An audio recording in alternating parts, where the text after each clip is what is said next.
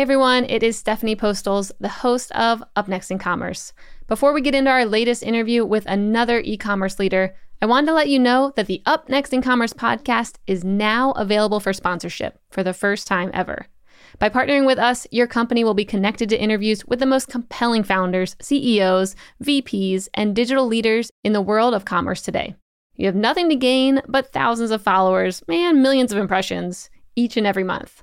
Reach out to me at stephanie at mission.org to see how your business can benefit from partnering with our team at Up Next in Commerce. Welcome to Up Next in Commerce, the show that takes you to the front lines of what's happening in digital, retail, and beyond, with conversations from fast growing startups to the Fortune 500 and everything in between. You'll get a glimpse into what's next. I'm your host, Stephanie Postles, the co founder and CEO of Mission.org, and I'll be your guide through all the trends, innovations, and hot topics in the world of commerce.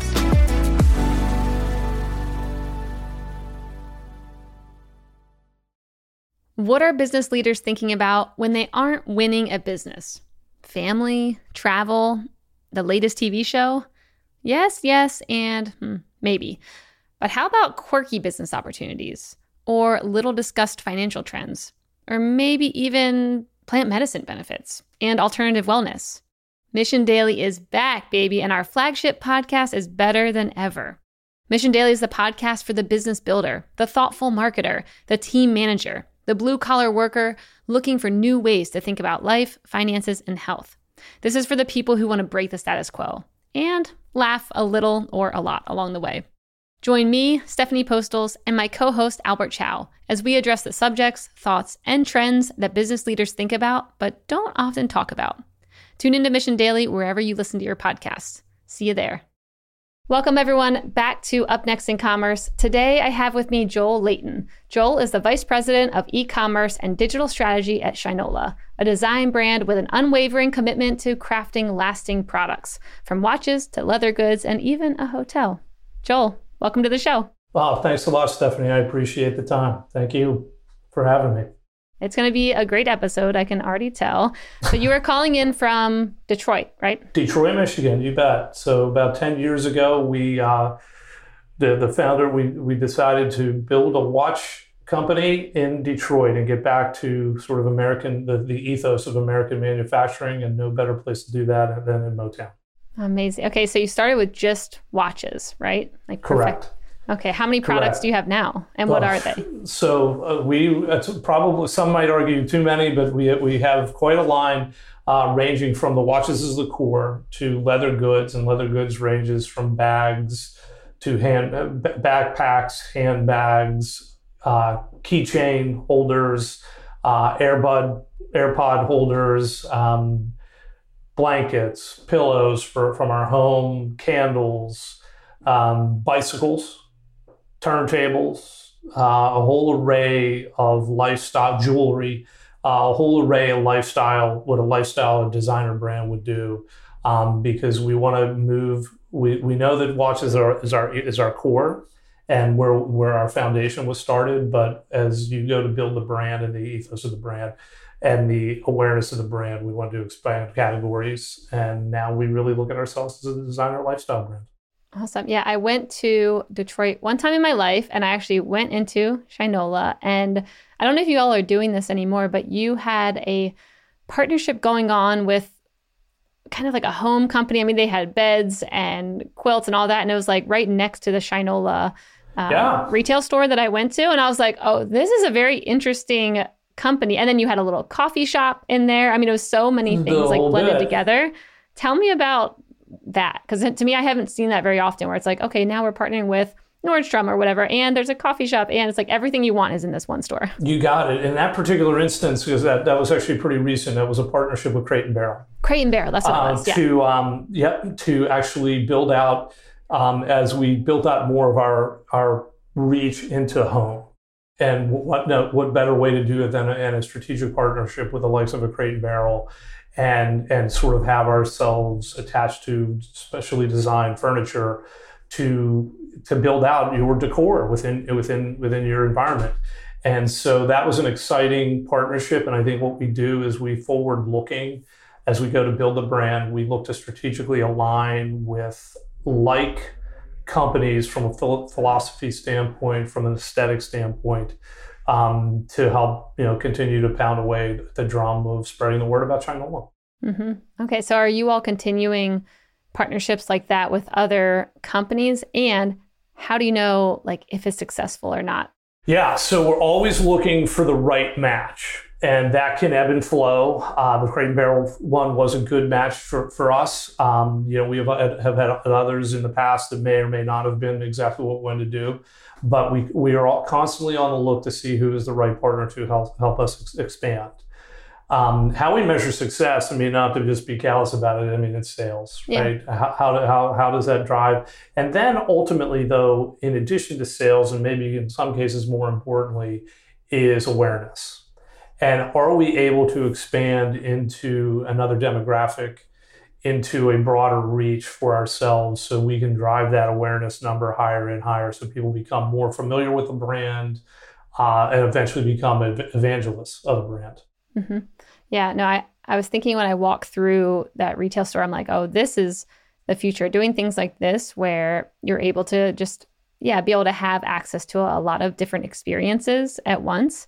And it can be experiential. And you can even invite people in and being like, hey, let's meet for coffee here and then just browse around. And it's kind of like everything at your fingertips. 100%. That's the idea. And what we want to do is make sure that in our retail stores and ultimately by extension the website, that it's not just a transaction, mm-hmm. right? That it's it's telling a story, it's uh, engendering emotion, a feeling, a soul, right, of what we're trying to ultimately accomplish. And that's what's most important to us. Yep. So I know you were on a panel recently and you were talking about D2C and no channel left behind. Hey. And I, you know, we do our research here. yeah, look at that. so, what do you think when it comes to direct to consumer versus retail? Like, where do you think the world is headed right now? Yeah, so I'm I'm a believer, and if you looked at my background, you would probably consider me really a digital guy. Um, but even as a digital guy, I'm a real believer that experiential retail or experiential direct to consumer is going to be where this goes, which to me means a real omni-channel approach. And that, I mean, that buzzword omni-channel has been sort of beaten to death here in the last four or five years or so. Mm-hmm. But the idea is meet the customer where they want to be, right? And if they want to be digital, great. Create an awesome website that tells them about the brand and gives them great choice and, and efficiency to buy. If they want to be just retail, great. Make wonderful stores where the agents or the associates are warm and inviting and informative and supportive in an atmosphere that makes them feel welcome and that allows you to continue to, to expand. But what you can't forget is that customer may use both. And how do you want to be able to communicate with them and, and, and talk to them in ways that are brand correct across the channels? You know, that then is what really builds the loyalty to the brand and what really builds the ethos of what you're trying to do.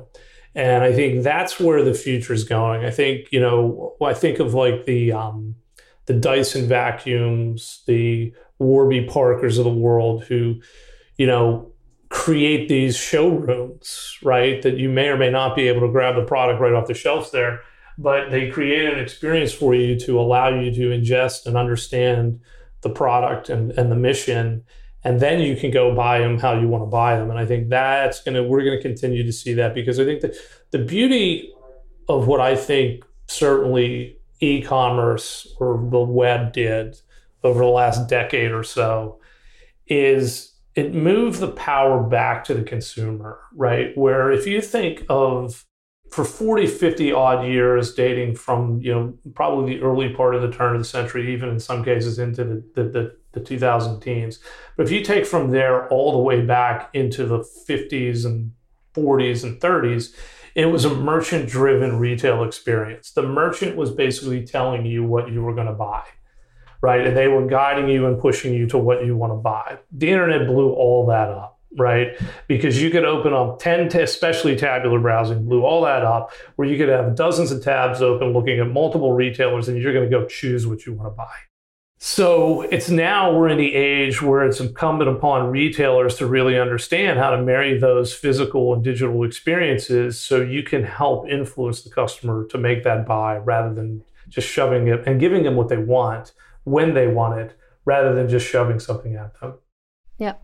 Yeah, I also was reading that you're when it comes to these strategies, trying to figure it out. You're a let's see, you said test and learn junkie when it comes to trying to figure out like what works. And so, what are some maybe tests that you've been running over the past year, or you plan on running, where you're like, I think this could be big, and not just for Shinola, but for any you know direct to consumer founder out there who's like, okay, what has Joel been doing, and what should I avoid maybe trying because he already says that he did it this way and it didn't really work, and what is he maybe betting on in 2023? Yeah, I think uh, as, as I move into 2023, I'm, betting on you know sort of efficiencies in the purchase funnel. Mm-hmm. I think that's where you can make a ton of headway. As far as is it designed in a way that's efficient for you to to to allow a customer to move forward through, and are you giving them the best experience? So I'm also looking deeply at PLP, um, product listing page work and and extending that upward into category listing page work so that we can take a look can we tell some stories and then get you into the product listing page for shopping efficiency and then understanding things like should my filters be down the left hand side should be across the top um, all that kind of stuff Wow, all all the while looking at the very top of the purchasing and the experience funnel on your home pages and on your content and landing pages of efficiency of buttons, um, language, all of the above, right? And you know, I think it's incumbent upon brands and retailers, big and small, to be constantly testing to find out what's the right formula to work. Right? Is it buy now, shop now, get it now, learn more? What are what should you be saying, and when should you be saying it? Um, so those are things that we're looking at in great depth. And then we're going to also be doing a lot of experimenting, and this is experimenting that I would advocate for anyone, is segment segments, right? Mm-hmm. Start building out to understand who your segments are. Um, right? Should you be treat, treating female customers different than males? Should you be treating the 50 year old customer different than the 28 year old customer? Like, kind of get a feel for how they are coming in and dealing with it. And you know, we've seen great success in like understanding how we should position our Facebook traffic versus our Google traffic, to name a few, right? And so I'd advocate there. Um, you know, have, have we seen nuances and you know between Instagram and Facebook? Yeah, but not probably enough to be meaningful. So you can be reasonably consistent there at some levels.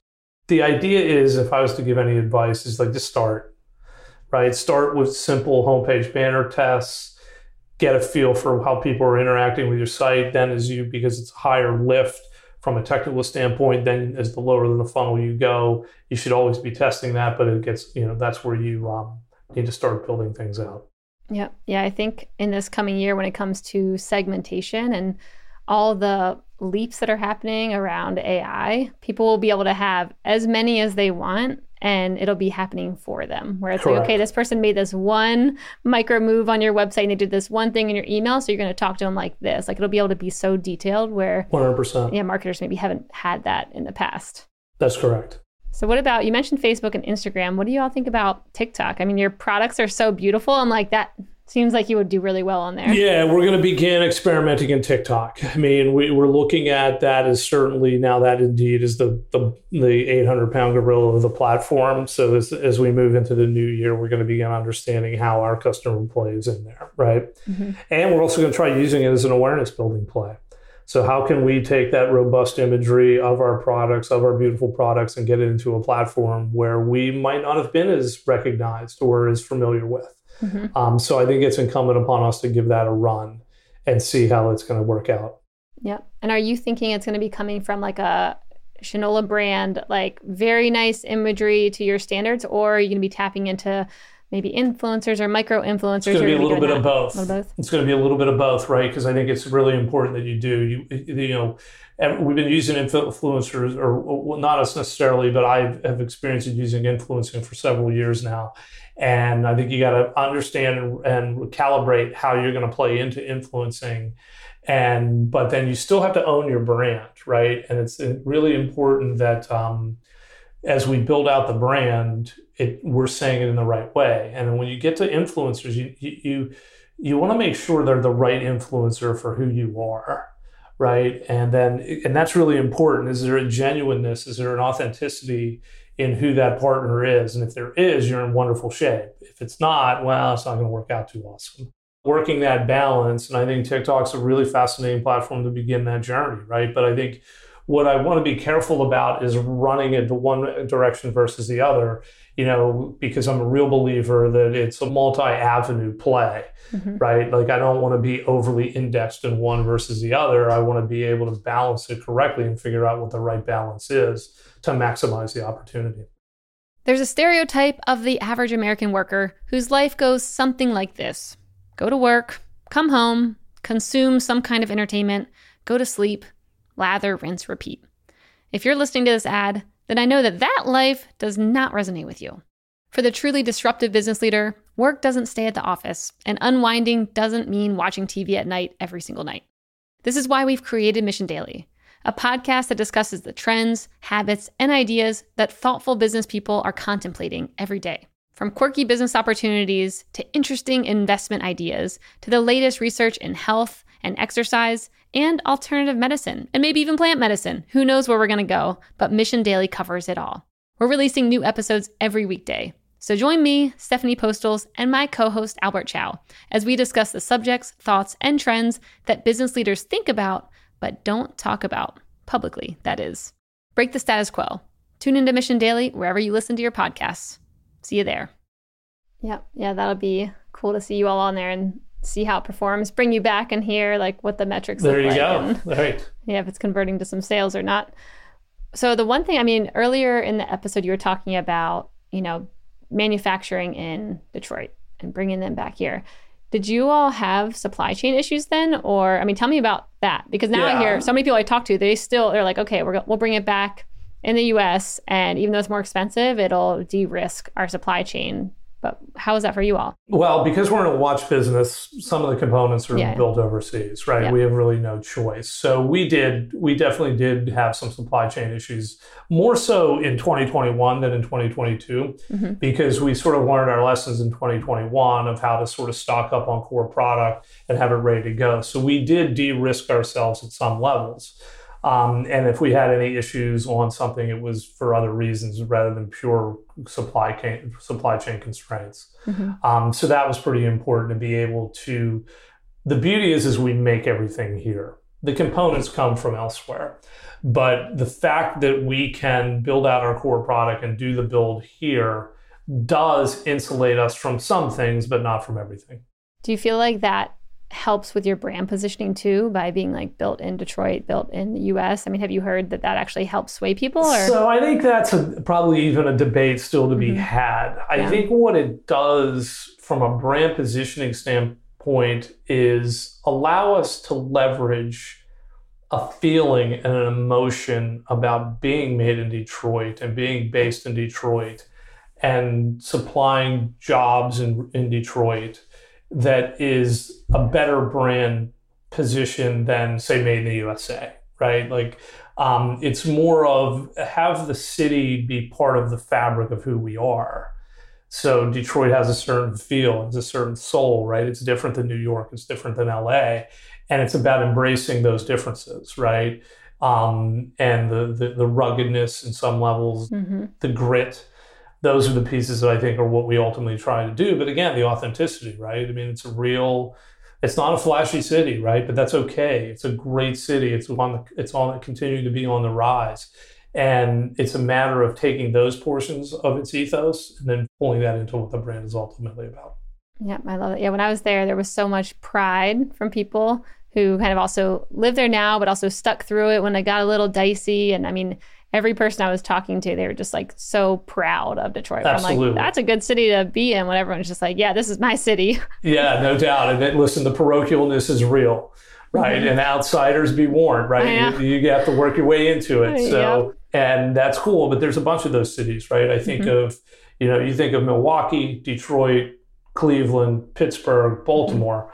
Mm-hmm. Yep. And having experienced living semi close to most of the all of those actually at one time uh, they're the same city just against a different body of water. Mm-hmm. And that's important, right? And those people love their towns, and it's good for a brand sort of like us or a brand that wants to sort of adopt the feel of their community. It can work, right? And then I think it can expand that feel nationwide, right? Yeah. Um, and that's the important of how to do it in the right way to ensure that you're getting the message across, but you know you're not overly parochial. Yep. Yeah. So I want to switch over to 2023. I mean, we're recording this in January. It will go out in January. So I want to hear how you guys are thinking about the next six months or so, because I mean, the environment seems crazy. The predictability has kind of gone down when it comes to like, what are consumers going to be buying and how are they going to be investing? And like, everything's just up in the air. And so, how are you all thinking, especially when you're in more of the luxury market when it comes yeah. to certain items? Like, how are you thinking about prepping for this coming, I'll just say six months? Yeah. So, I think how we're trying to prep is cautiously and, and smart. Mm-hmm. And what I mean by that is we're not going to go too far over our skis, but we're also not going to completely retrench. Mm-hmm. We believe that we can do some shifting um, to maybe emphasize the brand with more events and storytelling uh, in sort of more traditional channels than just trying to pound through in digital, digital, digital. I think that's going to be an interesting way for us to sort of get get the word out, but then rebalance ourselves. So we're still investing um, because we believe that's important, um, but we're trying to calculate things in a much broader fashion and not get caught in over indexing one channel and thus losing opportunity or driving expense when it's like, okay, we didn't probably have to do that. Um, so, but it's, listen, every indicator out there is it's going to be rough. Um, you know, that's where then the power of establishing the brand and then going to the storytelling that would then talk to the value of the good in luxury helps and helps tremendously, right? Because um, even the upper customer is probably going to get cautious at some point, right? I think we've we've all seen some evidence of that in the second half of the year, the past year. But going into forward, you know, there no, no one's saying it's going to be awesome. Um, so it's a matter of just figuring out how can you basically position yourself to continue to grow, but do it in a in a less frivolous way to ensure you're maximizing your expenditures. Yeah, and it sounds like you're saying that's mostly through like diversity of diversity channels. One hundred percent. Yep, that's a good takeaway right there.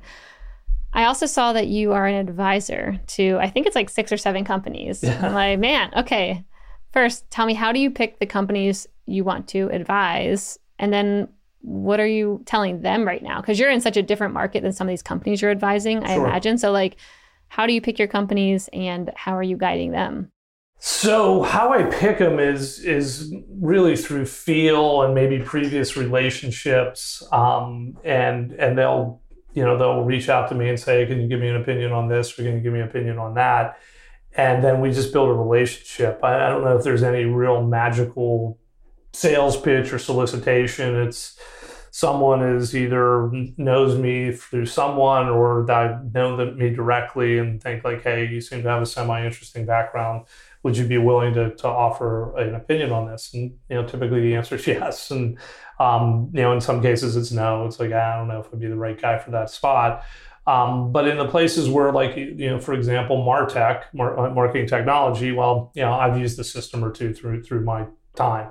Um, so, and when I'm talking to those folks, you know, I think about where I think I add value for them is okay. I would be the buyer so it now becomes okay, how easy is it going to be able to sell my Martech solution? And you know, we get into discussions about okay, how good is your Martech solution? And if I give you five dollars, if I give you a dollar, you giving me five dollars back? Like, whoa, like is that like yeah, that's what people are going to want, especially in these kind of times. So it's a matter of really kind of understanding how to help folks get through and, and just offer advice or I guess thoughts on like this is what you're going to face because like if you came into my door and were trying to sell me something this is how it would go down. And conversely on some of the retail brands that I talk to it's more of like sharing you know sharing ideas and sharing thoughts and making sure that um, how are they looking at for their customer base as a, and what is it going to look like for them? But I think I always go back to you know and I think about my time at Lands' End and I think you know all over the walls in every building on that campus, there was a saying from the founder, Gary Comer, and it was, you know, take care of the employees and take care of the customer and everything else, everything takes care of itself. And so anytime, you know, someone asks me my opinion on where how this is going to look, it goes back to nailing the experience. Um, the and, and ensuring that we are maximizing the experience for the customer. And if we do that, we can crush it and we can survive. If you're worried about just shilling a good and moving things forward, it could get very difficult very fast. So putting the customer at the focus and making the customer the fo- focus point um, would be awesome. Yeah, that's yep. be a best way to try to get through this. Yep, yep, that's good. So if I think of one way that you're planning on wowing your customers that you haven't done before, what's something that you and your team or the company are like going to try out to really do just that? So I think what we're going to really look to do is emphasize our ability to tell stories through the multiple platforms uh, that are out there and probably really emphasize into video like we've never done and really go back to some of the early storytelling that the brand was founded on that we've drifted away from. Mm-hmm. So I'm not necessarily certain it would be totally new, but it's really kind of getting back to let's get to the storytelling that made this brand special when it started and let's bring that back and let's really leg into that in, in the coming year for sure. Yeah. That's good. I mean, stories are the things that actually last thousands of years and get passed on, and people can remember to tell other people. So, that's a good direction to be headed. Indeed. I think so. All right. Well, Joel, this has been an awesome episode. I cannot wait to actually get back to the Shinola store and be able to yes. really like yes. Well, where are you where are you based at? I'm in Austin. Is there one here? Uh, maybe one day. Ooh. So there's definitely a couple in Dallas. So okay. we'll see. Well, when it's here, I'll be excited to check it out or That's when I'm awesome. wandering around the US and find it. But until then, where can our listeners and viewers learn more about you and Shinola? Well, you can find me, Joel. You can find me on LinkedIn if, if there's any interest at all, and I'm not sure why there would be. Um, but certainly, more importantly, where you would find Shinola is certainly at www.shinola.com, and uh, you know, take it, take a look, and and get yourself familiar with who we are and what we're about. Awesome. Thank you, Joel. Stephanie, thank you very much for the time. I appreciate it.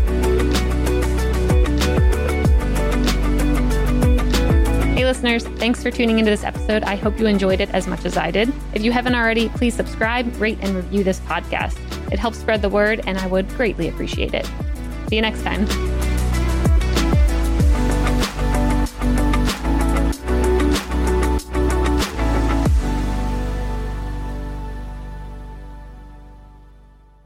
Thank you for checking out another epic hour of business insights and inspiration on the Up Next in Commerce podcast. If you like what you've heard and you're interested in partnering with us to bring your brand to a growing audience of e commerce experts, reach out to me at stephanie at mission.org to get the conversation started.